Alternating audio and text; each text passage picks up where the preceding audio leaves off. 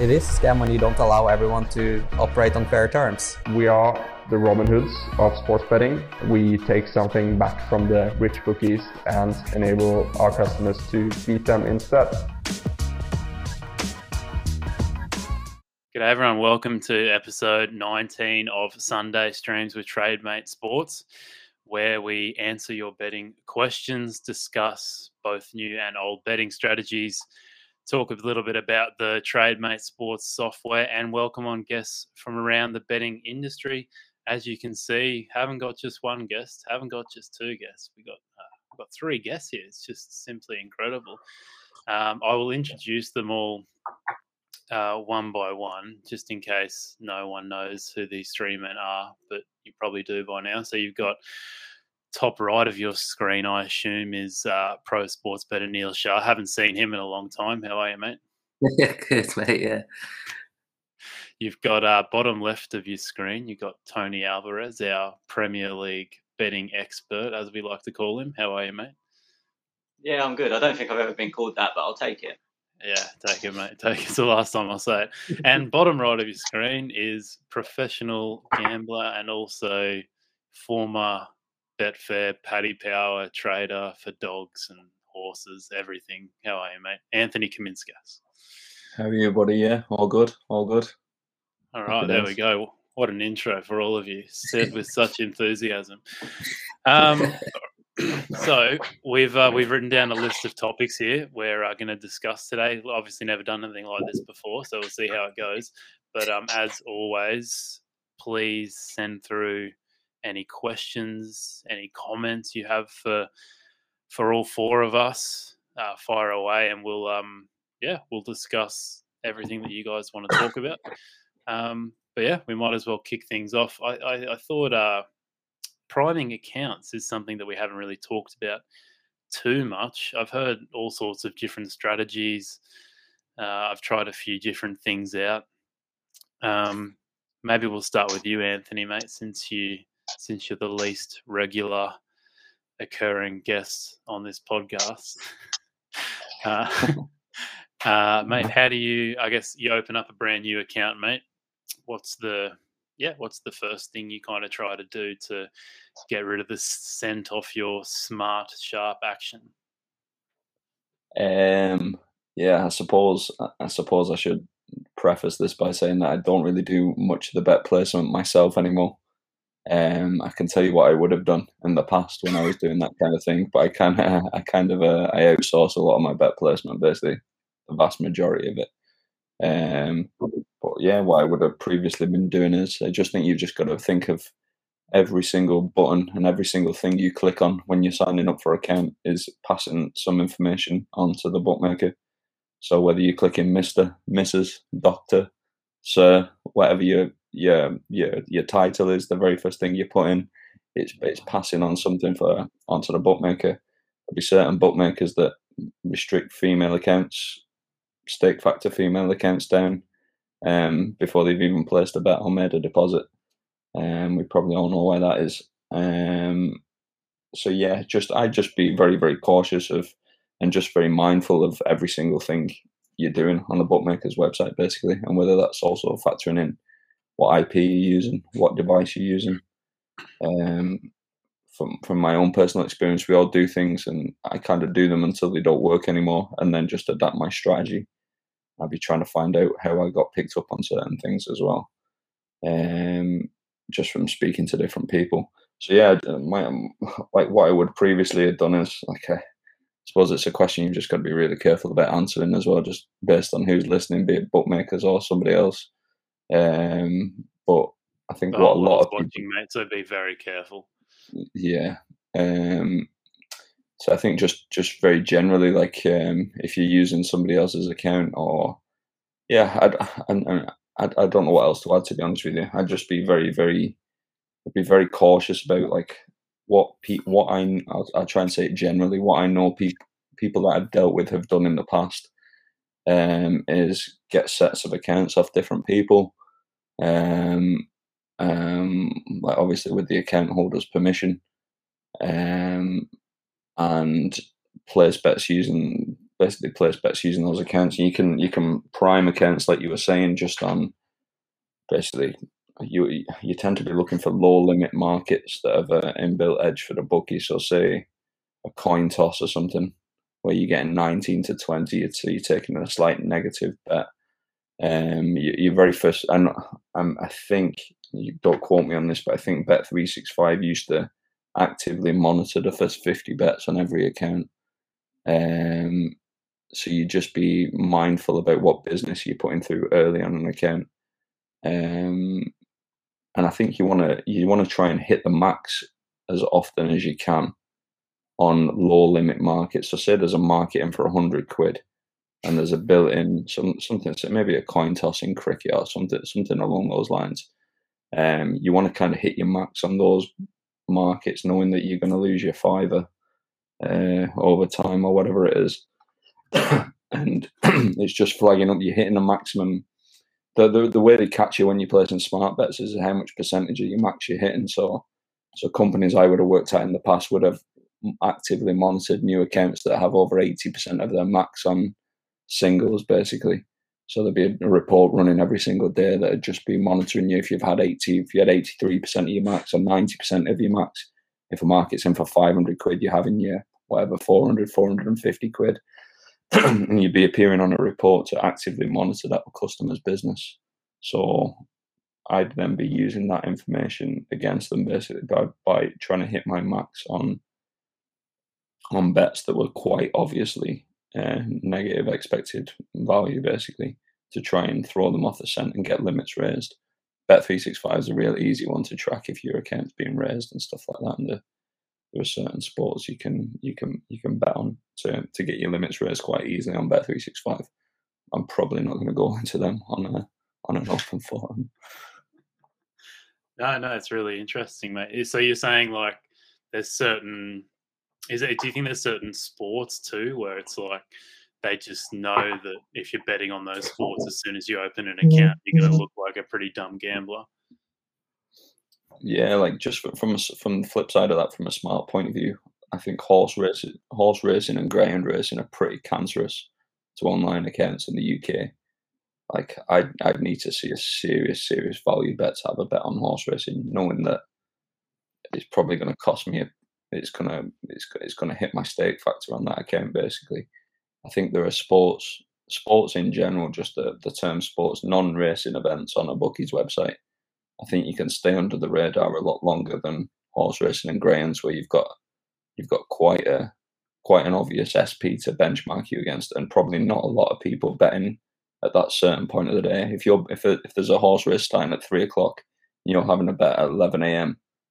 I think you're you're going to stand out placing an early price single at 11 a.m. even just in a field, but there won't be that many bets between 10:58 and 11 mm-hmm. There's just numbers wise, there's not that many bets. Whereas if you're betting on a football match that's on TV that day, your business is probably going to get buried in a lot more mass market business. Um, so I think that can help you as well. I just kind of stay away from. I used to, I used to love horse racing. I used to watch horse racing. I used to own a few horses. Um, and I kind of just don't even follow it anymore, just because the cancer for accounts, and I can't keep accounts mm. going by betting on horse racing, basically. Anthony, can I ask, like, what about um, let's say pre-match compared to live mm. as well? Is there a difference yeah. in how they flag that up? You do a lot of live bets. Yeah, like you'd you'd have your in-running traders that tend to tend to monitor, especially games that are on TV. They've been monitoring games and more markets manually. What you tend to find is the bookie in question, I'll have an in, play trader that's probably monitoring eight games at the same time. So it's easy for them to. It's, it's your in play trader tends to be monitoring what the algorithm is is resetting the prices at wherever they're getting the prices from. If if a goal's scored here, it, this is how we adjust our prices. If there's a corner here, we adjust our prices to this. And the in play trader will be manually just checking that that algorithm is working fine um, in play and then just watching a, a, basic bet feed as well. In running, I personally I don't bet in running because obviously it takes more time um, and it takes more of your day monitoring a game in running. But I'd imagine that even though the margin is higher, there are more mistakes in running because it's more nuanced. Mm. Um, that an algorithm can't potentially factor everything in. So I think you can find plenty of bets in running if you know what you're doing. Um, and I think it, if you are in that situation where you're a smart guy betting and running in markets that are generally high margin markets, you're going to be able to get bets on for longer because there's no like there's no real SP to benchmark you against in that second or that few seconds, unless something like really shortens up at five seconds later or something that's been badly mispriced. But um, yeah, I think you can stay under the radar a bit longer in running if you've got an edge. The mm-hmm. reason I don't bet in running is I just don't have the time. I don't want to sit and watch a game and hope something happens where I can find a bet. I'd rather just I'd rather have more free time basically. Yeah. Well said. Um, what about you, Tony, mate? You probably don't do too much priming anymore, mate. But do you? I mean, do you do any any soft bookie betting at all? Uh, so not anymore, but obviously uh, my introduction to the industry was just match betting, and then match betting on a on a bigger scale. Um, obviously using other accounts. Um, so there was stuff I used to do then. I, I mean, I, I knew it, it, wasn't. It was like different rules for different bookies. I, I can't really remember them now, but like there was certain bookies you knew you could get away with things that they would accept stuff that others wouldn't. What I always tried to do was, um, especially on like for your sign up offer, um, if it was like a low qualifying bet, I would take terrible odds because I think you're going to lose. Like even if you take something that was like, uh, say the odds were like 2.12, that's huge in their eyes. Um, but for you on a, on a tenner stake, you're hardly going to lose anything. Um, so I was just trying to be like, I was trying to go on popular football matches um, and just doing what my punter would do in, in my mind, which is either game of the day, whatever it is, biggest game of the day, pick a team. Usually I would try and obviously you wanted to go low low odds with like qualifying bets anyway. So I'd pick usually the favourite as long as they were over the minimum odds. Um, and then just as I said, I didn't really care what odds I was taking. I knew I was going to lose money, but I was going to lose money regardless. But I was just trying to seem like your everyday punter. Um, mm. and I would I would try and keep things like that up more often, uh, like quite often. But then there was there was different, as I said, different companies are different. I, Bet three six five were the only ones that really kind of half like taking big money, and, and if they did, uh, they they would give more free bets and more offers. Whereas other companies, you start trying to put on big stakes, or not even big, uh, not, not I would say big now, but it was big at the time, and it was like instantly you was limited just because they're scared of number. I mean, like Ladbrokes, you could take horrible odds, but as soon as you're trying to put a half decent stake, you was going to be limited. I remember I um I was following a boxing tipster who gave a tip on a, a, fighter I knew, but in terms of what the odds were for him on Ladbrokes and what they were on the exchange, they were terrible. But there was no money in the market on the exchange, so I backed him. I'd done two. I done him to win in the first six round. I done him to win in the first three, not to go out in the third. And I was limited. They were my first two bets on that Ladbrokes account. They were terrible value. So it's just it all depends on the company. And I used to have a sheet uh, that was like basically it had the rules for, for every company, and they weren't cast iron. I can't say they worked every time, but it was in general this bookie you can get away with A, this bookie you can get away with B, and I thought it was pretty much different with every bookie. Yeah, no, it's interesting, mate. As your uh, as your dog starts to create may- mayhem behind you, um, someone also has their phone very close to the speaker or something, and it, every time it vibrates, it's like getting stabbed in the heart. But that's all right. Um, I, I was gonna. I, I, mean, if anyone cares about, well, I, have actually had pretty good success. I would, I would say, I've had pretty good success with priming accounts, just because a lot of the ones that I've actually spent like a week or two priming have taken months to be to be recognised. So um, I assume my advice is worth a pinch of salt. But um, yeah, I, I, think the biggest thing that I, I, I mean, I I listened to Ryan Bruno. He talks about this a bit. One of the things I liked he said is he just backs one team every single weekend. So like if you know That's if Manchester United's your favourite team or Arsenal's your favourite team, whatever, just back them every time they play. Uh, back like Aubameyang to score the first goal, or like just put in like everything that basically says you're just betting on your favourite team every weekend. And I think um, accumulators just fucking put in like ridiculous accumulators. Like just be prepared to lose.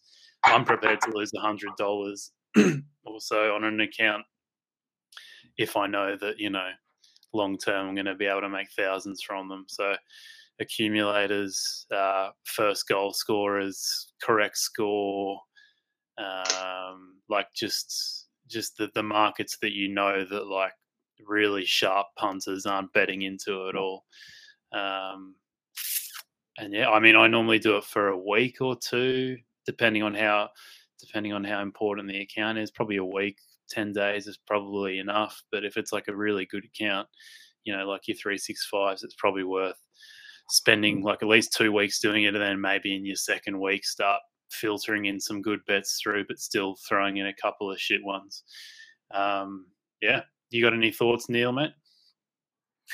Yeah, yeah. Um, again, I, I, will try and give away some useful stuff. I don't want to sort of give away all the tactics, but um, yeah, kind of touching on what the guys have said as well. Like, I think 100% agree with Anthony. Like, um, racing is just a killer. Um, it, tricky thing for me is that you know that there is an edge in, in some of the racing stuff that I do, but um, if I try and do the horse racing on my account straight away, it gets flagged. I think I had one, uh, you know, friend's account. I had one bet, twenty five to one. I put fifty quid on it. It won. It was the first bet. That's it. Stake restricted after one bet. Um, so, a Betfair. Um, so Anthony, yeah, no, geez, he works for a corrupt company, mate. I don't, I don't know how you got fifty quid on as his first bet. yeah, um, yeah, so um, yeah, definitely things like that. So the accumulators, um, other stuff because it's been mentioned on the pod before. So Mark O'Hare mentioned it, you know, like bet builders, um, and a lot of the stuff.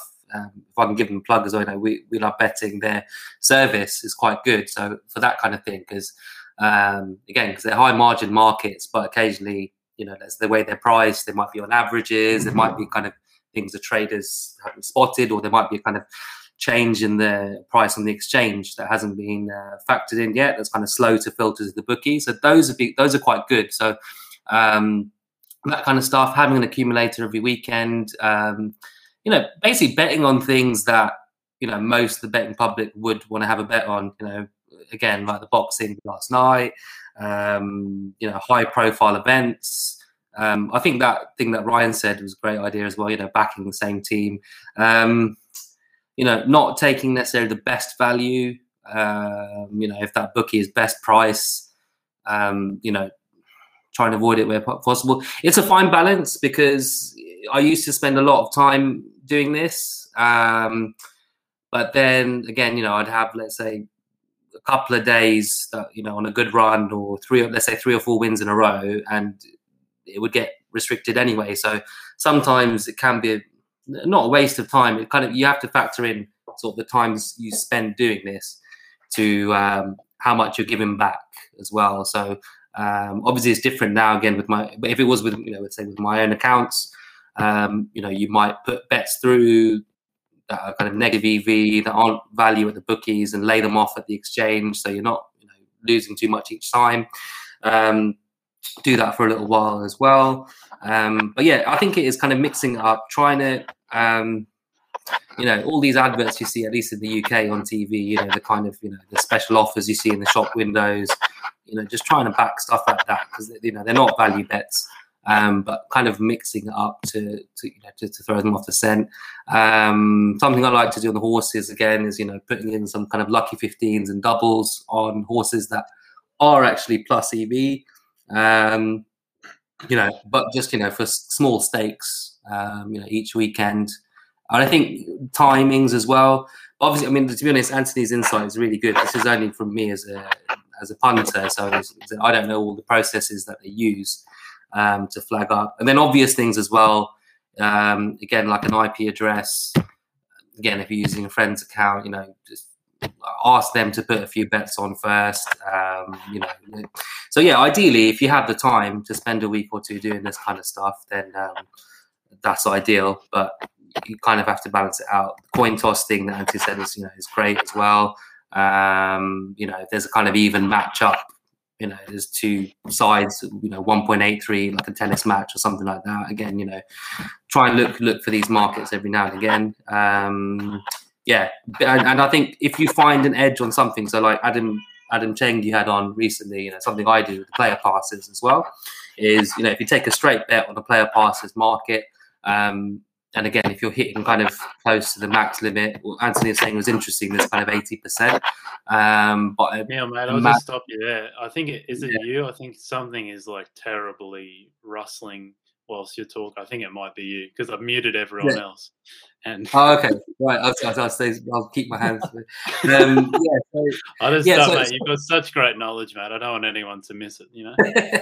um, yeah. So if you if you kind of combine it, you know, with player passes, add it with um, over you know 0.5 goals or um, you know over one yellow card or something like that. You know, just add a few things in there, low odds um, that can disguise you a bit. But you know, eventually you, are going to have to kind of bite the bullet, and it's going to happen. So yeah, it, it's kind of it's just experimentation, really. The other thing is location as well. Obviously, you know, if you're in Australia, you know, if you're sort of tending to place more things on Australian sports or in the UK, you know, um, or you know, based on your name. I don't know if they profile that as well. It's interesting what Anthony was saying about again, if you're male or female, or even if you're if you're a doctor, that's something I, I didn't even think of really. Um, so yeah, good insight. Surely doctors are shit punters. A good, a good one I heard recently was um, there was some firm that had some piece of software that knew. Do you know, like, say, if you get an ID and you open an account with everybody um, under the same ID, and let's say what what people would tend to do is set up an email address, um, like a new email address, basically, so that they just all the documents just get sent from the the same email address. And there was some bookie that was able to ascertain whether that email address had just been set up or whether it was a historic one. So one of my pals to get around that was buying email addresses that were set up like five years ago. Oh so wow! It wouldn't okay. so it wouldn't flag on that piece of software, um, which was just an interesting one. Yeah, very interesting. I mean, they're changing information now. They're like, um, I think they, that I read recently that the um, uh, gambling companies are going to sh- share. I don't know how much information they're going to share with each other, but um, yeah, they are able to share more information on, on customers between them. Um, again, which could make this kind of thing trickier, or kind of opening lots of sets of accounts. Potentially, you you know you could be flagged up if you're a smart punter. Obviously, it's under the guise of responsible gambling. So the idea is that um, you, again, you know, someone with a gambling issue that's shared amongst other um, operators. And so, you know, you're not going to have these kind of court, hopefully, you're not going to have these court cases that have come up recently, you know, where they've allowed people to spend thousands. Um, but the knock on effects, at least I think, is, is going to make it difficult for smarter punters as well. All right. Well, um, I think we've covered that topic pretty well now, fellas. Uh, I was going to say, people in the chat, feel free to yeah ask any questions once again or yeah comment like Jacob has here. Uh, just uh, yeah. Otherwise, we'll just have nothing really exciting to talk about if you don't send in your questions. You'll have to go with the topics I've come up with for today, or Neil has too. So, um, yeah, I, I we should move on. Let's. Uh, why don't we talk about some more some more fun stuff? Well, we'll, we'll do a little round round table of uh, the worst beat that you've ever had. Um, and as I say that, we've had a question come through. We'll we'll get to that after. We'll uh, we'll start with you, Neil, mate. This this time, your your worst beat you've ever had, mate. Uh, it's hard to remember a lot of them, but because it's fresh in my mind today in the golf, um, bloody Arnaus, I had him Oh, no. And, and he went into a playoff. Yeah, I mean, to be honest, I never even, I, I didn't even watch it, but, um, you know, my mate John L was telling me, and uh, yeah, and he looked good for ages. Then, then, then he told me, oh, he's gone into a playoff, and I switched on the TV and I saw um, Cabrera, you know, holding the trophy. I was like, God's sake. So yeah, that was annoying. Uh, yeah, no, there's been plenty, but I think yeah, golf, golf is is a particularly cruel one because you have to wait, you know, through days to see, you know, or you know, you can have a golfer off to a good start and then just, you know, just get the the jitters and and um, yeah, that's that's a frustrating one. But that that at the moment, that's top of my list. He's on my uh, yeah on my hit list. Is that how you pronounce it? Arnaus? That's like the most Australian I don't know. Yeah, pronunciation, I That like. that is- Arnaus. It is, yeah. Uh, Tony, mate, what about you?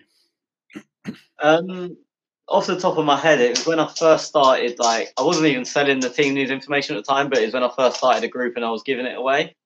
And uh, I got, as I said, like 15 minutes before it was released. It was Norwich West Ham. It was a Saturday morning game, and Norwich dropped Pukki Cantwell on someone else. Their starting lineup had one Premier League goal that season, and it was after lockdown. So we're talking there's less than five games left, and they've got a starting 11 with one Premier League goal in it. I thought, brilliant. West Ham's price is going to shorten like you wouldn't believe. And I think they were like 2.16. Put my full bank on it. Um, West Ham were full strength. Teams come out and the Norwich price keeps shortening, shortening. West Ham price getting further and out, further and out. And I'm thinking, oh, there- there's something weird here. I'll leave it. It's got to come back. Just kept going and going and going and going and going. I ended up getting out one minute before kickoff for a stupidly high loss.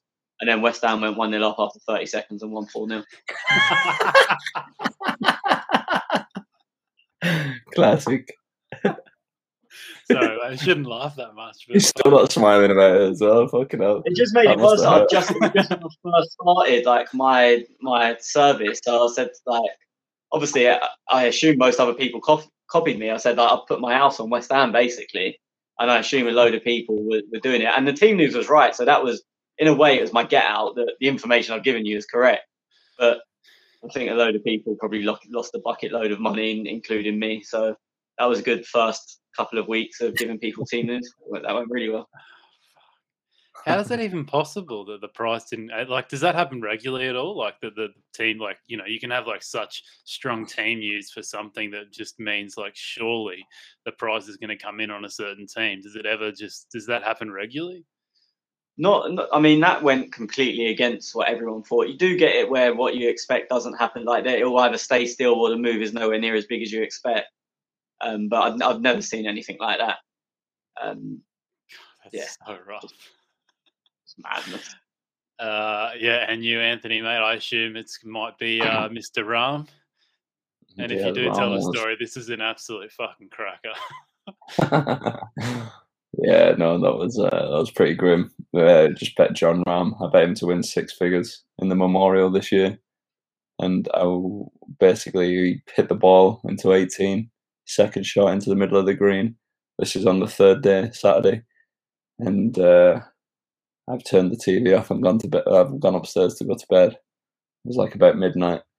And uh, as I'm lying in bed, brush, I brushed the teeth and went into bed. Lying in bed, I said, "Oh, "I'll just check what price Rahm is for tomorrow." And and he was a thousand on Betfair, and I was like, "What the fuck has he done?" And uh, Yeah, he had four- at this point? he had a six-shot lead, uh, and he had COVID and had to withdraw basically. And uh, yeah, it was bad. Um, yeah, I don't think any of the chasing pack got within six shots of his score as well. To be honest with you, so he was gonna, he was, he was an absolute. Uh, even one point one four, if he would have been playing, would have been a cracking bet because the others got nowhere near him. To be honest with you, so um, other ones that I can remember when we're talking about prime and accounts. I remember when I was uh, poor enough when I moved to Ireland and I was working for Paddy Power and I had a Bet three six five account, and then I was trying to prime it a little bit to get Graham bets on at the time and Phil Taylor was playing Vincent van der Voort in the darts one night when I was working a late shift, and Taylor was 14s on, uh, and the Betfair price was 107. Taylor van der Voort 15, and 365 or 14s on. So I was like, fuck, I'll put my bank in the 365 account It was about 400 quid, and I had the 400 on Phil Taylor, so cause, and I was in work. And he got beat five one, and I had to watch it, and I was just like, "Fuck's sake!" like my whole 400 quid in the account had gone. That was it. That was about 12 years ago. Um, and another good one that I had, well, wasn't good, but again, wouldn't have had a massive bank. My bank would have been big four figures, maybe at the time, close to five figures, maybe. And I was waiting on a team in the, I think they were in the Northern Premier League. I had an anti post ACCA with VC and each way ACCA on a PALS account. Um, everything had either placed or won, and I was waiting on a team called they were called New Mills. They were like in the I don't even think they were in the National League, like the league below the conference. I don't even think they were in that league. They were in a league even lower than that. And Victor Chandler were pricing up all this stuff, anti-posting, running. And I bet New Mills, throwing them in all the ACCAs because they were the Rick, and I thrown them in at 66 to 1, and the each way terms were a third the first two.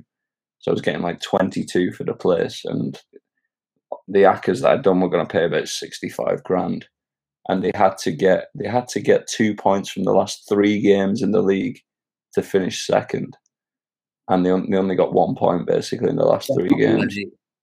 And in the final game, this is this is an absolute belter. I can even remember this today because it meant so much to me at the time. Uh, they, they were away they were away to a team. I think they're in Wales or they're in Liverpool or somewhere like that. They're called Cammell Laird, um, and it was it was Cammell Laird against New Mills, right? I don't even know where these places are. And in the week, and in the week, like I was panicking that the, your man was gonna, the New Mills manager was gonna like rest players for the playoffs. So I actually rung the chairman of New Mills because they because they were like uh, they were like um, they used to get like crowds of like a hundred. This is how low the low down it was, and I had them for like sixty five grand. And uh, I rung the chairman and I just said to him, oh, I said I'm a massive New Mills fan. Uh, I said, if you finish it, and I said to him, if you finish in the top two, I'll uh, I'll sponsor your shirts next year for five grand or something like that. And, he, and, he, was like, "Oh fucking hell, brilliant! Fair play to you, lad, fair play." And uh, and, they fucking no, it gets even better, right? So they were. I was getting the score updates off Twitter. This was like early Twitter, and uh, New Mills were winning three two away in the 85th minute and they got beat 4 3. They needed a point and they got beat 4 3. And the last score was 90 plus 4 on the Twitter feed for oh. Cammell I swear to God, 90 plus 4. And I just, I was just like, ah, fuck this. Maybe this isn't for me. this is just absolute oh, disaster. And you're feeling was... bad. Imagine, imagine the chairman who just lost out on. I know, yeah. He's just like, you know. I can't remember if he rung me like the next week to see if I wanted to do it. I was like, fuck off, you prick.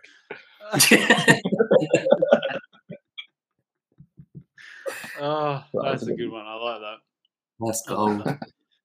um, all right, I'll. Uh, mine was probably last weekend actually, but the best thing was I was sound asleep, and if if I was awake, I would have fucking trashed everything because I had I had a Yankee to win twenty seven grand, and uh, which is like literally doubling my bankroll in one bet. Um, and I got three legs, so I still won a decent bit of money, but uh, the fourth leg was, um, I think I had Burton to beat Al, uh, Burton to beat Wimbledon or something, and Burton were winning, and they Wimbledon scored a 90th minute goal or like what plus one or something like that. So, uh, yeah, I, am fucking happy that I was sound asleep because that would have set me right off my rocket. yeah. That's my. Do you guys actually, on that topic? Do you tend to watch things that you're betting on? Like if you've got like a decent stake on, because I, I, don't. I only, I only watch UFC. That's the only thing that I watch every week. I mean, I watch, I watch Arsenal and and my rugby team over here, but only if like I watch them just as a fan, not to, not as a um. if I've got a bet on them, then whatever. But yeah, I watch them anyway. But yeah, UFC is the only thing that I what you have got to bet on just got, but I love the sport, so yeah. You Neil? Yeah, no, as in, yeah. Personally, I don't. I just because uh, it's just frustrating if if I've got something and it doesn't come in. Um, if I'm not the wiser, yeah, exactly. I'd rather just be finding the next bet. Uh, personally, yeah. yeah, it really is a waste of time. Um, all right, we've got um, got a few uh, questions come through. Sorry, it's taken so long. Chris Cleary says, Hi guys, been match betting since the first lockdown. Do you know how much info bookies pass between themselves, or do they hide their data to keep sharp betters at their competitors? Maybe you could answer this one, Anthony, having worked for a bookmaker, mate. Mm. um, what would I say about that? Uh, I'd, I'd say it does happen, but it's not supposed to happen. Um, yeah, it can happen with. Um, it's probably not happening with your average guy, in fairness, but it does happen. Is it allowed to happen with bookmakers who share the same odds? Uh, yeah, they'd see. They would see. I think there's a there was a difference between the exchange. Like the at one point unofficially, the Betfair exchange were letting traders see who was put backing stuff on the exchange, and then they kind of stopped doing that because they were worried about the integrity of the exchange. Um, Paddy Power and Betfair, your trader would be trading both, and I presume I don't know what it's like now with Sky Bet as well, but um, yeah, you'd you'd be trading both sets of price, prices and managing both sets of customers. And if you've had an account with Paddy Power and you open a Betfair one now, you you'll immediately get restricted if your if your old one was restricted as well. Yeah, yeah. I got um. There's a bookmaker over here, or Ladbrokes. sorry, Ladbrokes, Neds, and uh, Betstar. They all use the same same odds, and I got limited with Ladbrokes on uh, what was it Thursday or Friday, and uh, yeah, five minutes after Ned sent me an email, and then Betstar didn't even bother sending me an email. I just got locked out of my account. So um, yeah. does that does that happen in the UK? That's the first time it's ever happened to me where I've literally been locked out yeah. of my account and I can't even fucking. I, I honestly hope Neds isn't watching, but they've sent me my money. I've got no idea how much money was in that account. It was just a complete estimate, and they just they just they don't even let they don't even let you in. the str- the strategies you can use to counter that though, like I'd be, I wouldn't open both at the same time and just use one of them. You should either hit both of them. Depends what business you're doing. If you're doing business that's going to get you closed down, you might as well hit them twice on both accounts quickly.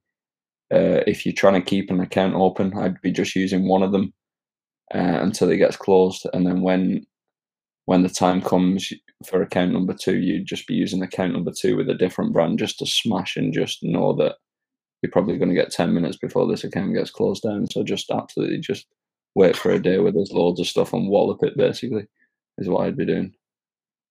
Yeah. So you can't like, I always thought that if you got, say you got two accounts from the same, like Betfair and Paddy Power, could you not like, say you've got 10 bets that you're going to put into that, to that bookmaker over the weekend.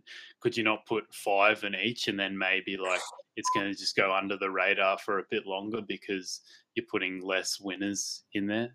If you get what I mean? No, it's more.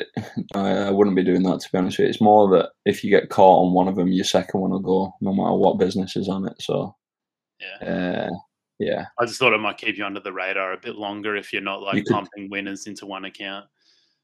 No, you could you could do you could do ten plus EV bets on one account and with with Paddy Power and do ten minus EV bets with Betfair. And if your Paddy Power account gets closed, they're gonna they're gonna close your Betfair as well. Oh, it's a beautiful industry, fellas. Uh, Jacob yeah, says, um, "Did we answer that question?" Oh yeah, we did. Yeah, uh, bookmakers are cowards. Instead of improving their models, identify weak spots hiring real experts and focusing on weaknesses where they lose money, they prefer to ban successful players. Well said, mate. Uh, Carl says, bring on the stories. Well, uh, what's he said? Worst mistake you've made starting out looking back. That was awful. Um, do you want to go first, Tony? Can you think of any off the top of your head, mate? Uh, just, when I first started, um, it was a big stake for me at the time. Now I probably wouldn't care if I lost it. I can't remember what it was, but I remember at the time thinking it was the end of the world. And it's like the back and lay prices were too far apart. So I placed a bet and waited to the lay price to catch up. And then one team scored. It was England against Japan women in a World Cup semi final. Uh, and I think I just needed it not to be 2 1 and where it was one all, and then but the odds weren't coming down, so I still left it. Left it literally in injury time. Uh, England scored an own goal. It was at stupid o'clock in the morning as well, and I stayed up to watch it because of this bet. Um, and then I lost. I mean, as I said, it wasn't a lot, but at the time when I first started, it was probably like half my bank. Um, so yeah, just I mean, as I said, it's a basic rule. Don't when you, especially when you're match betting, is obviously don't just leave anything. Make sure the bet is matched, but what I was being clever for. I knew best and was trying to beat the system and and got beat myself. yeah, I, I, mean, I've made lots of mistakes, uh, which I could go on for hours, but I think one of the most like common repetitive mistakes that I have made in the past is just like taking people on I don't know, following uh, tipsters or or uh, sorry, I am still here, um, or taking bets from people that who you assume are just are just sh- they're sharp and they and they know what you're doing, like just because they've got a name in the industry. And I don't, uh, like, I think there's lots of people out there. I mean, they might be sharp, but um, just I, I just think you need to like do the research yourself and don't just trust trust what other people are saying and, and trust people just because they've got X amount of Twitter followers or whatever. So, um, yeah, I would just say do your own research and, uh, yeah, if, if you're going to follow someone, like, don't just like, I, think this is something it kind of goes on to like uh, what I was also going to talk about with tipsters. I think like you've got to, you can't just like track let them track the results for you if you get what i mean. Like this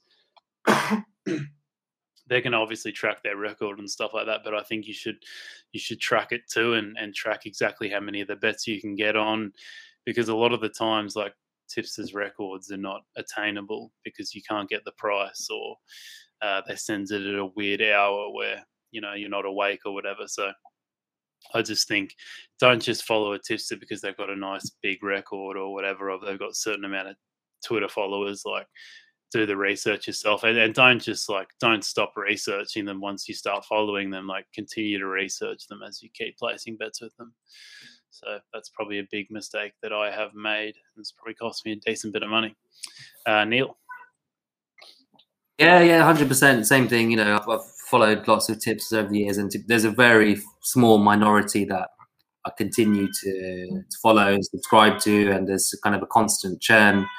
Um, I don't spend as much time doing that. You know, obviously, as you build more experience, more confidence, more knowledge yourself, um, you know, in some markets, maybe you know, you, you, again, it, it's it's a it's a different feeling.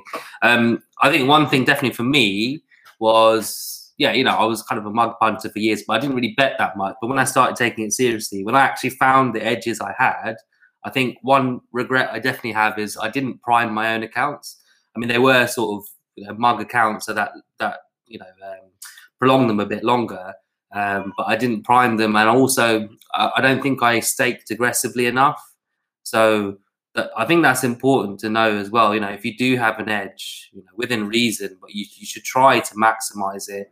Um, you know, find that balance. And I think I was maybe a bit too conservative. So obviously, I lost those accounts eventually, but actually, I probably could have made more profit if I was a bit more aggressive.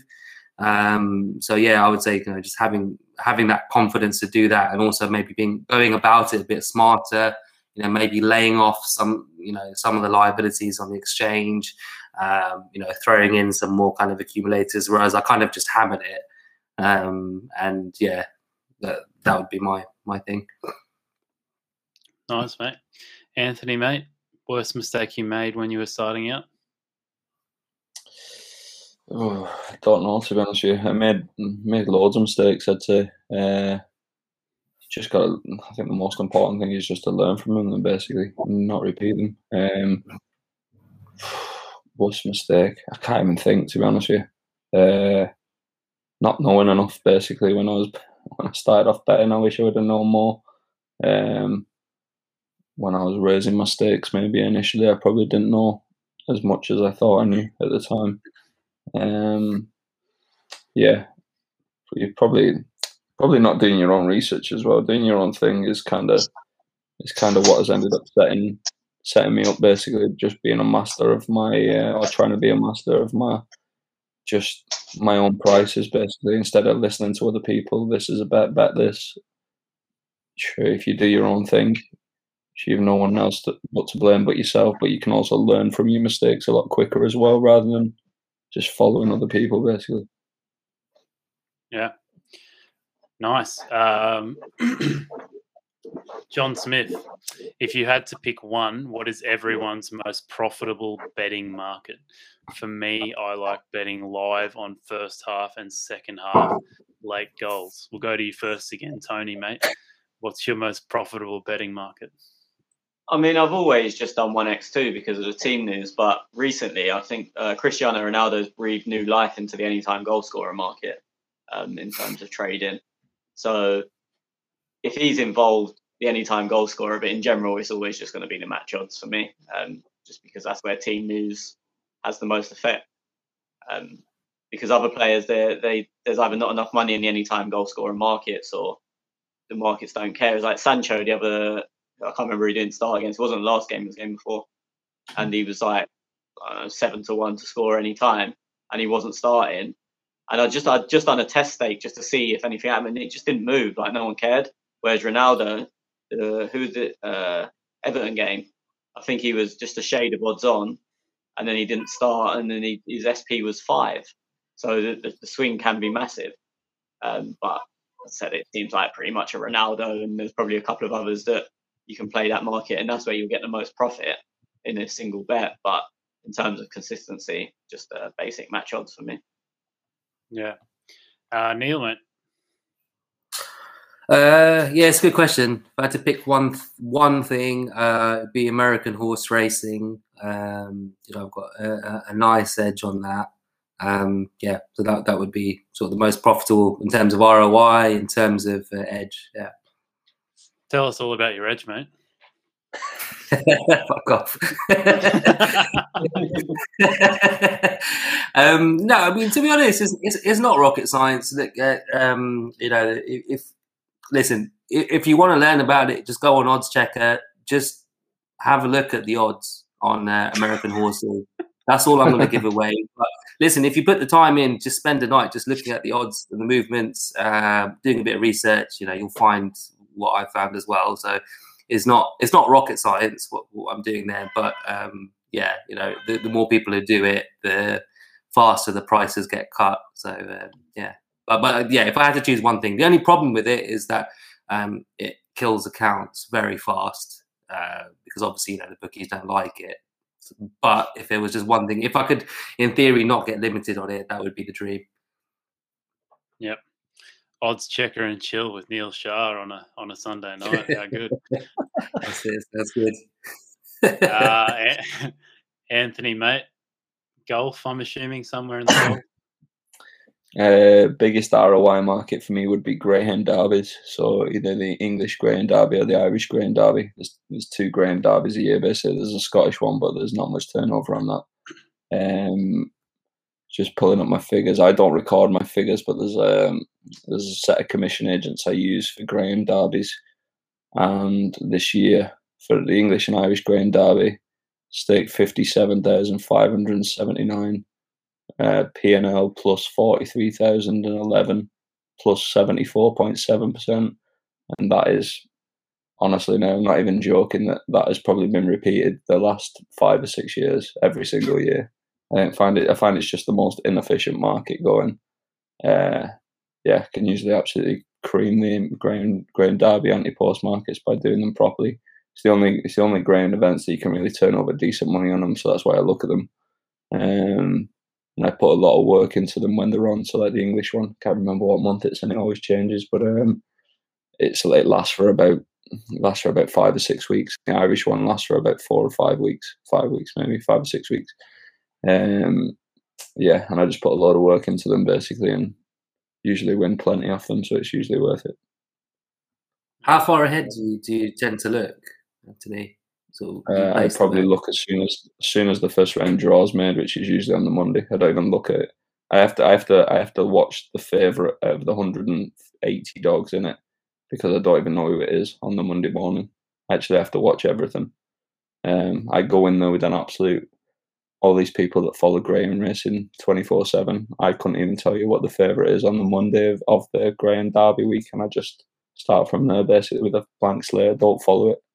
Um, yeah, do all my work on it and I intensively do a lot of work on it after every round as well. And it's just very, very profitable and it's quite easy to get on as well. Nice. Um, for me, I mean, I'd probably say like overall my most profitable betting market's just been like Asian handicaps on the soccer using Trademate. But I'm not just trying to plug Trademate. It's probably like literally the thing I've made most money on because I think Asian handicaps are just. Uh, I think that's like our most successful market. But um, but in terms of my own betting, I'd probably say method of victory markets on the UFC. There's uh, there's some big there's some big holes there uh, throughout the week and and even um, even on the day of the fight. So yeah, that's me. Uh, Jacob says, I wish I didn't watch the matches I bet. It's just a waste of time. It's frustrating when it doesn't go the right way and mm-hmm. you still can't affect it anyhow. Unfortunately, 100%. I watch it in TV most of my match, watch on TV most of my matches. So, yeah. Couldn't agree more, mate. Uh, Ron says, Hi, guys. I played on Betfair before.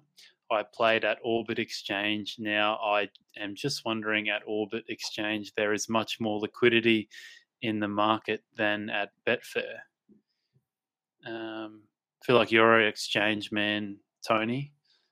Any thoughts on this, mate? Uh, I, I thought Orbit was just what foreign people that couldn't get on Betfair used, um, with a slightly higher commission. Um, but I, I don't know enough to be honest, because I, I don't think they even operate here. Or if they do, as I said, they're Betfair model with more commission. So I don't know why you would use them if you can use Betfair, but I might be wrong on that. But I'm pretty sure they either don't operate or they're just worse than Betfair. So I've never, never Premium charge. Premium charge. That's why a lot of people use them over here. Uh, but yeah. Hmm. All right. Uh, Daniel Chill Gaming says, can share my story. I followed a tipster for five months in baseball, placed every bet just when I got mail that uh, I assume he's closed down or something like that. Um, and he was down 40% of his bankroll. So, yeah, I guess I think that's like quite a, a common thing that tipsters mm. do. Uh, I don't think I've really talked about it much on the on the podcast or when I'm just talking about tipsters in general. That um, yeah, a lot of tipsters will start up like, you know, maybe a hundred so different pages and just put a load of different bets into into each different one and then whatever one's like winning at the end of it they'll continue with that one and then uh, yeah just keep that one going because obviously you know if you start up a hundred different accounts uh, or you know whatever 10 different accounts or whatever one of them's probably going to be profitable over like you know 50 100 bets or something and uh, yeah, they just run with that one until uh, it starts to lose lots of money, and then they close down. So um, yeah, go to smart betting club. you want yeah. you want you want somebody who's gonna you want someone who's gonna track you. if you're gonna if, you, if your whole mo is to follow tipsters, you want somebody who's tracking them properly for you and not the tipster themselves. And smart betting yeah. club Peter website is probably a good place to start. Hundred percent. Um, Bernardo says your thoughts on top European tipsters that also stake their own tips very hard uh, on bookies like Bet365 and uh, some other bookies there. Uh, I don't. I don't know. Does anyone have any thoughts on this? I've not heard of really... those two. Sorry, guys. I mean, it's common for. I assume you talk. Oh, sorry, is Nini bet like a tipster? I'm sure. I thought it was a. I think so. Yeah. Sorry. I mean, I think most tipsters, or at least the legitimate ones, bet on their own stuff that they're putting out. So I don't think there's a, a problem with that. I assume that's probably a, a good thing if they're uh, if they're backing the own their own selections. So, yeah. Um, I think something you said, Alex, maybe is, worth bringing into discussion as well about um, CLV and how many tipsters don't seem to um, to do that, right? Yeah, I mean, I've uh, I've followed. I mean, I haven't followed that many tipsters, but you know, just from the tipsters that I'm aware of and know pretty well on Twitter and stuff like that, like I I've only ever seen one tipster in my life like consistently put out like here was my results for the month or the week or whatever, and then also quote their percentage that they beat the closing line by. I know I understand that it's hard for a lot of tipsters that are you know betting into markets where there is no closing line but i think if you've got a tipster that's betting into 1x2s over unders asian handicaps on big markets like football uh, you know, baseball, ice hockey, whatever, where these markets are bloody efficient at you know at places like Pinnacle and and uh, and BetCris. I, I think um, if it was me, if I was to become a, a, tipster, I would. Um, that's that's just what I would be doing. I, I would be when I release my monthly results or whatever time you want to brag or not brag about your results, I would be uh, putting up a percentage that you're beating the closing line by or not beating the closing line by because um, I think I think because all these guys that are good at being tipsters, they they understand that that's how you beat sports betting is by beating the closing line. So I think by not putting that in there, um, I don't know. I always kind of just think like, is the reason they don't publish it because they're not beating the closing line and they've just been lucky over a certain sample size of bets? I mean, I'm probably completely wrong. I mean, there's people out there that don't beat the closing line who are winning from from sports betting, but then I don't know. I'm probably just I'm like literally probably one percent of their client base or you know their audience that that gives a shit about this. But you know, if I was ever to become one, then that would be like the first thing I would do because I think it further educates people. If you're getting a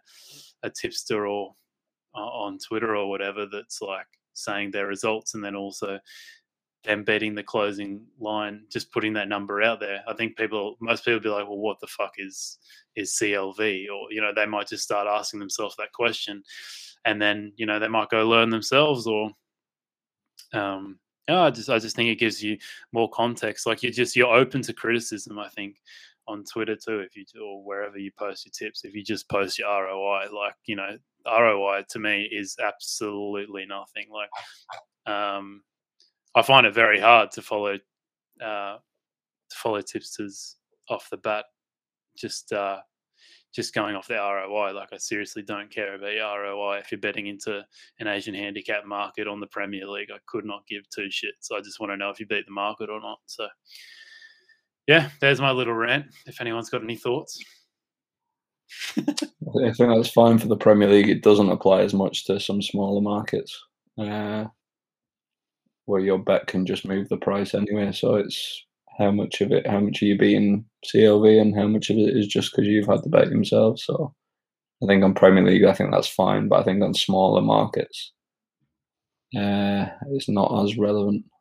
It doesn't but have what, to be as relevant. What do you define as a smaller market? But just where there's less volume, for for example, the Grain Derby, the Grain Derby line. Some of the dogs that I bet wouldn't move if I didn't bet them. So. I'm creating my own CLV, basically. So how relevant is it? It's probably not that relevant. Um, yeah, I mean, I only mean for like yeah, Premier League. Yeah. I mean, it's just some of the like the big the big leagues like you know Serie A, Bundesliga. Uh, La Liga, yeah, if, if it's a market where there's proper volume in it, if you if you're beating the closing line on Premier League, you're probably okay. It's definitely relevant for that because there's volume. But yeah. Uh, anyone else got any thoughts? No. hundred percent. Yeah, I agree with Anthony. uh, Jacob says, "Do you think it is easier to be profitable in team or individual sports? I think that individual sports are much easier to make a model and profit uh, to watch only one athlete, dog, horse, than the whole. Yeah, I mean, I've definitely heard of people that are uh, when they start modeling for the first time, they do something like tennis because uh, it's yeah one person and not having to account for however many people are on the team, which is a lot of different different variables. Um, yeah, do you, uh, do you have any thoughts on that, Tony? Well, my, my only concern, especially if you're betting at lower level things and thinking mainly tennis, but other individual sports, is an individual sport's a lot easier to fix, and people can pretend it doesn't happen, but we're all nodding, so we all know it does. And and that's especially where the prize money is not that much. Uh, early rounds of like challenger tournaments and stuff. The you you you got to get manage the incentive of the player, and we say that with football sort of towards the end of the season, but it has to be a vast majority of the players not up for a game or they're already on the beach, as, as the saying goes. Whereas tennis, it can just be that one player. If they win that round, they might only make 2,000 euros and they could easily lay themselves and their friend lays them and, and it can go unnoticed if they spread it about to, to make more that they don't have to make fortunes the ones that get caught are the ones that are trying to make fortunes The ones that get away with it are the ones that are making just more than they would have, or they're making more than what they would have done for losing, but not enough for it to be suspicious. So that, that's the worry. But if I mean, if it's high profile individual sports, if you're betting on a, a Grand Slam, you're probably going to be all right. And, and then it's probably easier to go with individuals' motivation and it's easier to track form and stuff um, because it's just one person. But I'm always wary of the lower end of them sports. Hmm. Yeah, it's a good point. Anyone got experience uh, with either of these, and yeah, whether like where you guys got started and stuff like that? No. Sorry, what was the question? Uh, oh, I mean, the question's at the bottom of your screen. It says, "Do you think it is easier to be profitable in team or individual sports?" I think I think in individual sports, one piece of information can affect a price quite heavily if you're privy to it. Whereas in teams, like in team sports, you probably like Tony gave the Ronaldo example, not playing and how that changed his price and probably changed a couple of match prices slightly as well. Like in basketball, it always used to be LeBron. Is LeBron playing or is he not? Um, like one piece of information, one piece of information basically can change prices, even in team sports like, like basketball and stuff. But like it's more in the individual stuff. There was one about 18 months ago, there was like a minor darts match in Eastern Europe. It doesn't sound as dodgy as it, as, as it is when I'm explaining it like that. It was actually a, it was actually a proper tournament. It was a BDO tournament. One of the guys had, we, I, I basically found out that one of the guys had dartitis, which you can't release the dart properly at the end of your throw. Um, so, and it was a genuine, it was a genuine, nothing, nothing, nothing hooky about it. Um, but he was struggling with dartitis. He ended up having to take a lot of time off with it, but he still played in this match, and we were privy to that that he was struggling basically with dartitis prior to that match. So that one piece of information is just absolutely gold, basically. Uh, actually didn't even beat the closing line, Alex. So there's another one for you. but it was, a, but it was a great bet, and I think your man got beat five one, so it was uh, it was fun. I've been struggling with dartitis for for the last twenty years personally. um, Bernardo says, "Have you guys been humiliated by a bookie, money stolen, or ridiculous KYC procedures, like asking you to send a letter with your documents to Russia?" Uh, one expert style. Anyone, anyone been humiliated? I mean, probably for me, the most humiliating thing was the last week. I mean, not humiliating, but like being locked out of your accounts is like the ultimate way of telling you that you're a criminal, basically, which I'm not. Anyway, uh, anyone being humiliated? Oh, uh, yeah, pissed off. yeah. I had a surreal conversation with Bet365. I probably mentioned it in a pod a while back. Um, but yeah, so basically, so, so I, it was my account. It was already restricted, and I was just kind of just pinging loads of bets on a bot. Um, and then they called me up to basically because they were concerned about my welfare and worried about, you know, like was I actually sleeping because I was betting like 23 hours a day. Um, and I'm just like, yeah, you know, I have like really bad insomnia, um, and then uh, yeah, and, and and so so I just had to go through this whole process. That you know, they asked all these questions about you know, oh, you're spending more than you you know you can afford, and blah blah blah. I'm like, well, yeah, you know, you've restricted me for a reason. Um, and then I had this really surreal conversation with someone, uh, and they said, right, okay, you're going to have to self exclude for six months. And I said, but I don't want to like it's a choice to self-exclude, but you're you're forcing me to exclude. And he's like, well, you know, no, you can't. Um, and I'm like, why are you doing this? And he said, well, you know, you can't you can't be winning on your account. It's not allowed. Literally, those are the words he used. I think English wasn't his first language, but but that was the phrase used. You know, you can't be sort of winning on this account. I was like, yeah, fair enough. But um, yeah, I was given a sort of basically threatened either self exclude for six months or we shut the account down, and then they they shut the account down. Um, but that that was a, a weird one. But yeah, all the document stuff is just nonsense. Like um, you know, they'll, they'll, they'll ask for so many things. Some of them, um, and until you threaten them with um, court action, taking them to resolve or gambling. I mean, this is UK specific. I don't know about other countries, but you know, there's uh, regulatory bodies that you threaten them with. Um, you know, there, and there's loopholes around it. So you know, if, if they've taken, a, if you've been able to withdraw, uh, you know, at the beginning, uh, they can't really ask for, for all this stuff. I mean, like recently, one of my mates was asked for um, copies of his parents' IDs because they wanted they looked at all the bank statements. Uh, they were basically looking into um, not money laundering but basically how, how it was funded by a third party. Um, and so they wanted ids of all the parents. They wanted unredacted statements for the last six months um, proof of earnings. They wanted um, you know like you know proof of the, you know their occupation all, all this kind of stuff. Um, a lot of it is kind of bluster though you know they're, they're not actually technically allowed to ask some of it and if you kick up enough of a fuss generally you can um, you know get your way but it is a pain mm. yes certainly is uh, John Smith, this is a good topic actually. Me and Neil talked about this a lot last week. Uh, he says, How do you mentally deal with downswings, lost bets, etc.? How do you dissociate from monetary value of money? Any tips or thoughts? I, it's good that we got you on, Anthony, actually, because I mentioned you quite a lot last week and on on the at the same time last week. And uh, yeah, I said that you helped me get through quite a lot of stuff. And there was uh, I was sending you messages, and you were saying just chill out, like just write it, you'll be right, etc., etc. And I was like, well, this prick doesn't know what I'm going through right now.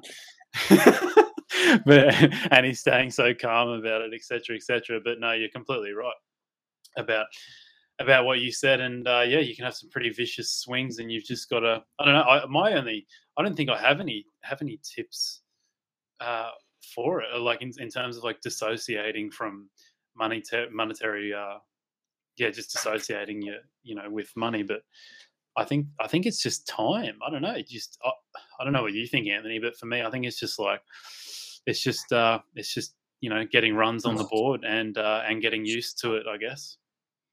Yeah, I, I find that results don't affect me that much, to be honest with you. Even the round one was just like, I was just like more in shock. I was just like, I can't believe that. And then went to bed and it was fine. I wasn't even that bothered about it the next day, to be honest with you, genuinely. Um, I think it depends. It would probably would have affected me at the start of my betting journey or career or whatever. Um, and you just grow out of it because you've seen you've seen the thing that can't happen happen a few times over a number of years. Uh, and it's just the more bets you have, the more things like that will happen to you. Um, like the the how do you disassociate yourself with monetary? Like I'm a yeah, I'm a stickler for not getting robbed on anything, but like not to the point of like I give you an example. Like I probably drink at least a can of Red Bull every day. It's my one vice that I can't kick. Like uh, Max Verstappen could win the Formula One championship because of me. Basically, I've like literally fund Red Bull and the garage i have a garage that is it's probably 100 meters from my house and i will not buy red bull there because it's like 280 a can and it's like 160 in tesco which is about a mile down the road and i just like refuse to go to that fucking garage because i'm just getting robbed and i can't, I can't be doing with it. I'm not usually i'm not like that tight with money or anything like that but there's certain things where i'm just like oh, that's just taking the piss i can't do that. Um so like it's weird that I can disassociate myself with like the raw money, but then I'll be like, nah, I'm not giving you one extra for that kind of Red Bull. You're just taking the piss. Um, but yeah, like mentally, I don't know. It's tough. Like you've, like you've, the longer you're in the game, you've you've actually just seen it and you've seen it and done it before. Basically, like you will, you have to think as well. Like you'd be you'd be positively affected by. I remember Peter Ling when I told him the Rahm story. He was on Cantlay, I think. He ended up winning. He was like, "Oh, I bet Cantlay," and that I couldn't believe he ended up winning. I think it was Cantlay. Um, and so, like, there's instances like that where you probably shouldn't win, and you do win, but you just actually your mind forgets about those things a lot easier than than the than the bad beats, basically. And I hmm. think it's just you just need to be more get a bit more perspective I get I get more annoyed by missing something in my process to find a bet than something going against me and um, to affect a result. Like mm. the the one I remember from very recently, can't remember what year it was with COVID. It might have been just before COVID. There was a horse racing trainers championship in England, the flat flat trainers championship. And it was between John Gosden, I think, and Aidan O'Brien. Um, and I basically there was about ten days left of the season. There was like a load of big races coming up just to finish the season, and I was going through like entries. I was trying to work out which horses were going to which races and things like that. And I was basically concluding I was like, the betting was like four to six Gosden, six to four O'Brien. And I was like, I can't see how O'Brien's not a four to six shot here. I had it, I had it the other way around. And I was like, fucking, I need to bet O'Brien and have a load of money on. And I ended up ended up being able to get about six grand on before like the price had collapsed all around me. And I was just like, I'll leave it now. That's enough. Um, and the one thing that I hadn't factored in was that weekend. This was like this was like on a Monday or a Tuesday, and there was a load of big races at Doncaster on the Saturday and I hadn't factored in that it was absolutely pissing it down for about four days before Doncaster. I, I knew it was raining, but I didn't realise how bad. So I was factoring in the rain with my ground predictions for which horses were going to run. Um, but I didn't factor in that the meeting would be abandoned and the races wouldn't be rescheduled in time to count as part of the championship. So I was like, I'd, I'd, I'd basically miscalculated that if the meeting were abandoned, Aidan O'Brien had basically no chance. Um, and I'm pretty sure the bookies weren't properly factoring that in as well. But I just ended up being on the wrong side of it, and I was just basically fucked. The meeting got abandoned, and I I'd had six grand and a six to four shot that was probably a twenty to one shot, um, and that that really pissed me off because I hadn't I'd basically made a big mistake. Um, and it wasn't for like I know it's six grand and everything, but it wasn't for like massive amounts of money for for, for my overall bankroll and I was just annoyed at myself for for missing that basically. And I wouldn't have been annoyed if Aidan O'Brien would have got stuffed and things would have materialised and the races would have run as I predicted. Um, so yeah, I think that that that that frustrates me and it basically makes me want to work on my process even better. I won't make that mistake again.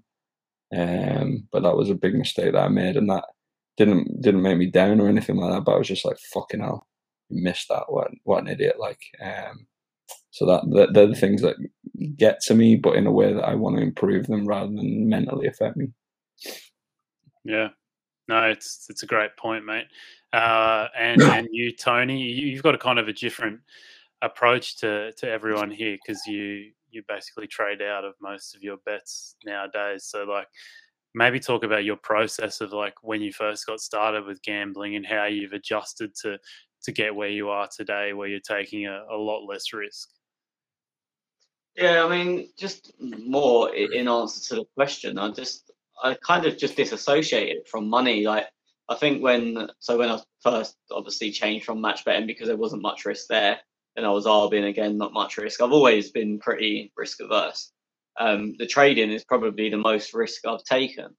Um, but I just I, I, set out a bank when I was starting. I was like, I don't care if I lose it. This is my find out if I can do it bank, and it's going to cost me X amount to find out if I can do it. And if I blow it, then it's not for me, or my my edge isn't good, or I, am just mentally not in the right place for it. And and thankfully, I never have. I've never really made a dent in that bank and multiplied it multiple times over. But if I it's weird because I'm not really like that. But if I lost, I didn't care because in my head, that money, the moment I put it into the exchange, was gone away. As I used to say to people, it's not money, it's fun coupons. Um, and has kind of kept it up like that. I, I and I kind of mentioned it earlier. I get more uh, bothered by disappointing people. As I said, now I've got like a service where um, I'm obviously giving the team news if that's ever wrong, which doesn't does happen, not often, but it does happen. I feel devastated about that. Even if I've told people, well, this is the lineup, but there's not enough in it to bet either way. If it's wrong, even if it's slightly wrong or something minor's wrong, I still feel like, oh, for fuck's sake, I've let people down. And then I feel doubly worse when I've, uh, even if the team is right, but I've had an opinion on something, and Neil knows this as, as someone that's in my chat group, that I don't really like saying what I'm doing just because I don't care if I lose myself. That's my choice. I've made that decision, and the mark's gone against me oh well, you live and die by your decisions. But when other people are losing money basically on my say so, it, it makes me really uncomfortable. So it's not actually the money that bothers me. I couldn't care less. But thinking other people have lost their hard-earned money uh, always affects me more. Um, but yeah, the way I disassociated the money from being money was just this. As I said, this is my fun to to learn or try or whatever term you want to use to educate myself, and and that's the fee that it costs you. Like going to uni, it costs you however much a year, whether you pass, fail, whether you get a first or a third. That's the fee, and and that's kind of how I saw my betting bank. That that was the fee to learn whether I had the nuts to do it, whether I had the ability to do it, and I paid that fee. So for me, it was gone. Yeah. No, well said, mate. Um, all right. Well, we uh, we can move on a little here. We've been going quite a while now, so we can we can start to wrap things up. Um, got a question here from Luke Martin. So get in your last questions, guys. He says, "Do you guys mostly bet on the sharps exchanges?" I'm starting out with 20k roll on the softs, but don't see myself getting action there much longer is there much value on the exchanges? Maybe you want to start this one, Neil? Yeah, I mean, uh, like Tony's perfect example, you know, of, uh, of, you know finding that value on the exchange, you know, kind of exploiting opportunities of team news. Um, you know, there, there are plenty of markets. Uh, you know, some of them are harder than others. Uh, personally, I, I, do much more on the soft books, but I do use the exchanges. Um, uh, I'm starting to use uh, Smarkets more as well. Um, yeah, and I agree with you, Luke. You know, it, you know, you're going to get accounts shut down um, in time. So I, I, can see your follow up question as well. Um, you know, that's a choice you're going to make. If you have sort of friends and family, you want to sort of access you know, their accounts with their permission, um, or go down that avenue. You can carry on. You know, in theory for a long time, but um, but yeah, it can be tedious as well. Yeah. Um. All right. Yeah, the soft books, man. If you've got a bank of twenty grand, just fucking cane the soft books, and when they all go, get some more soft books. Be the quickest get way to get to hundred grand. Fuck the exchanges. I mean, they say it's tedious, but it's like I don't know. I, if you get a mate, like I mean, I I literally, you know, it only takes like maybe what half an hour. Like you just message them, they say yes yeah. no, and if they say yes, then they've just got to send in their account. So it takes them half an hour, and then you just send them money. They put the money in. I mean, maybe the tedious part is like getting getting a new phone or something like that that you want to bet from because you can't bet from the same device. Um, I mean, it's it is obviously tedious and it takes away from the joy of sports betting. But at the end of the day, like the edge is there fucking a lot bigger than they are at you know Pinnacle or Betcris or Bet Betfair or whatever. so yeah, yeah, yeah. I think it's worth. Uh, yeah, yeah. uh, Bernardo, he also likes to drink a can of white monster now and then. So you got a friend white there, monster. Anthony. Uh, there you go. The uh, the energy drinking community. yeah, that'll be that'll be your next sponsor, mate. Um, but yeah, I, I, we should uh, we can probably just wrap it up, fellas. Is there anything? Um, I, I, actually, I was going to ask you, Anthony. Maybe you want to talk a little bit about your bookmaker that you're getting going, AK Bets, uh, an industry revolution revolutionizer, revolutionary Anthony, something like that. I'm not sure about that to be honest with you. It's pretty simple. It's just fucking lay, lay, lay bets, lay prices you've got confidence in, and don't lay any other shite. Basically, it's pretty simple. Um, not sure how revolutionary it is to be honest with you, but yeah, just got um, a few pitches on course in Ireland. Trying to buy a few more premium pitches.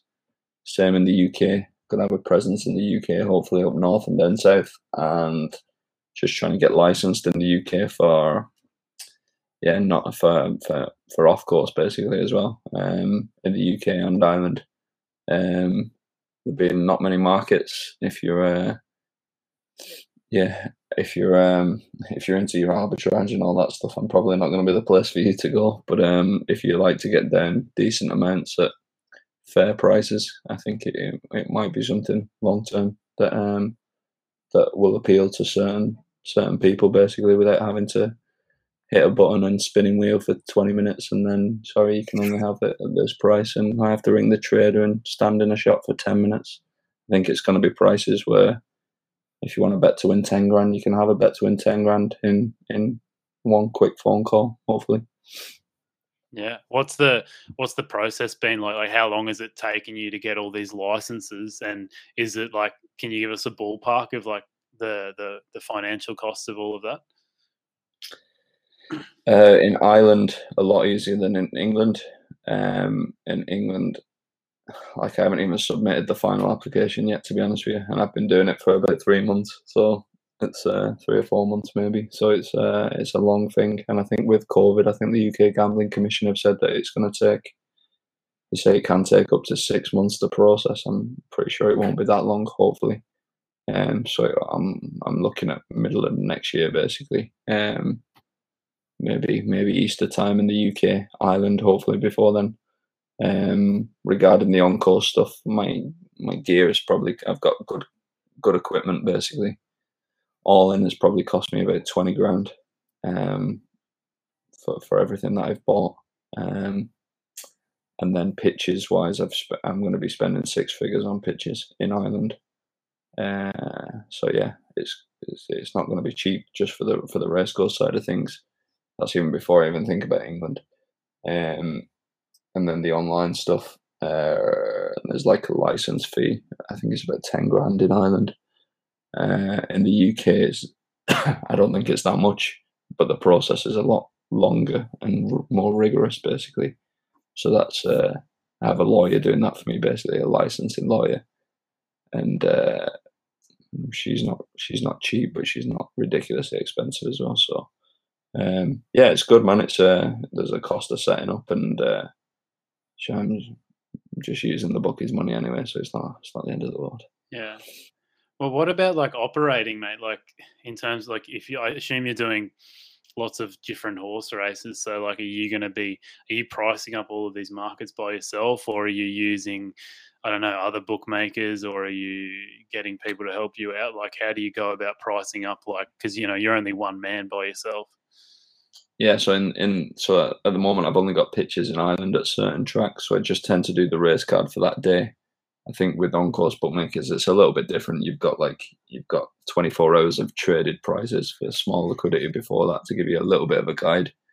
Um, but I'd be sticking my prices on the board about half an hour, half an hour before a race, and like you are going to get movement in those prices because they can be manipulated around a little bit, and I'm well aware of how that works.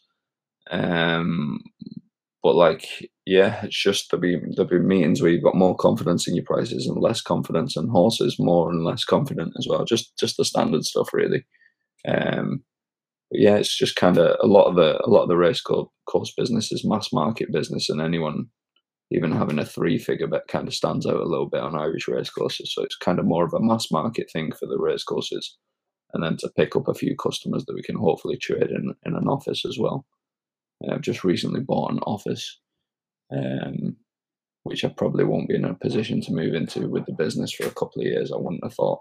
Like I'm in no rush as well, to be honest with you. Like this is not, this is not me trying to create buzz and funding and people to come in with me and stuff like that. I'm using all my own money, and I'm I'm in no rush as well. It's kind of yeah, it's kind of I'm I'm I'm not I'm not I'm, I'm, my own boss. I'm not generating. I'm not trying to please anybody else. So I can just work in my own time as well, and I'm probably going to do it quite slow and uh, and try and do it right as well, and just build something not to build something not to sell for fifty million, but build something just to sustain my family basically comfortably for hopefully that's the plan. Nice, mate. Well, uh, yeah, let's hope it all goes well for you, and yeah, can uh, a few people can rob you of a few grand, mate. It'd be uh, be interesting. Send me your passport, please. all right, um, all right. We might as well just uh, wrap it up there. Thanks everyone for all your all your questions, and thanks to all three of you for for coming along. The channel's going to be pretty. I mean, uh, pretty vacant, I would say, for the next however long until someone replaces me. So, uh, yeah, I hope you've uh, enjoyed the the content the last couple of months or whatever. And um, is this it? Is this the last stream? Yeah, I was going to say, man, uh, you need to tell us. You need to tell us more about yourself. What's going on? What's happening? uh well, I I'm yeah, I'm basically just going to go full time with betting. So uh, yeah, it's not not it? too not too exciting. Gonna, I'm, I'm, I mean, I'll probably still be back on Trademate every now and then, and maybe do a podcast or or something here and there with um with one of you guys or you know someone like Jonas or, or Ryan or something like that here and there. But I just um yeah, I can't really. The, the worst thing about the podcast is getting guests on all the time and getting new people on and them saying no and then sending them questions and shit. I just, I'm bored of all that. So if I am going to come back on and keep doing podcasts, it'll be with someone that I already know pretty well and can just have a cruisy chat like this. So I think, um, yeah, I'll probably, I don't know, there's no like cement plan at the moment, but as long as no one replaces me, I'll come and do a few podcasts here and there if I've got time.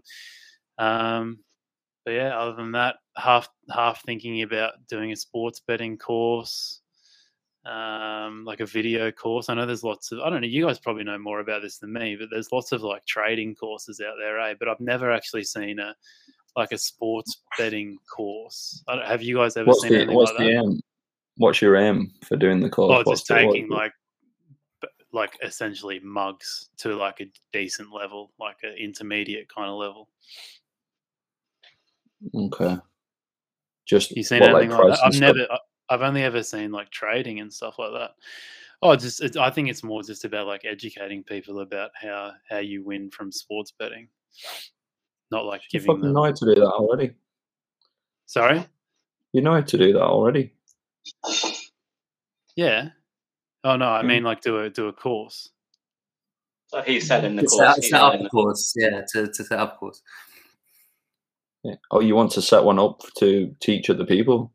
Yeah. All right. Okay, I get you. Get you. I thought you were just saying I need to first, do a course. Anthony will be the Anthony will be the first member. He seems very excited by that course. Uh, and then also, I can't really talk. I can't really uh, reveal too much, but there's a good chance I'll be setting up my own channel for my for, for my UFC bets. So, but that's uh, AK, AK Bet sponsored channel, yeah. Yeah, mate, you can be my be my first sponsor. How much am I getting out of you? You can take that Aubameyang picture down first. it's beautiful, man. beautiful, man. That's the that's the last trophy we'll be holding up for a while. So I'll be uh, I'll be keeping that up for a long, long time. Um, but yeah, that's all. Uh, that's all my. That's my. Uh, I guess my like half mapped out future at the moment. But I mean, the main thing is I'll just be betting full time. So, um, okay, send me some more bets, Anthony. Yeah, keep getting them on, and I will. uh, all right. Well, yeah, that's it. Thanks everyone for watching. Like, subscribe, do all the good stuff, and um, I will see you guys sometime soon.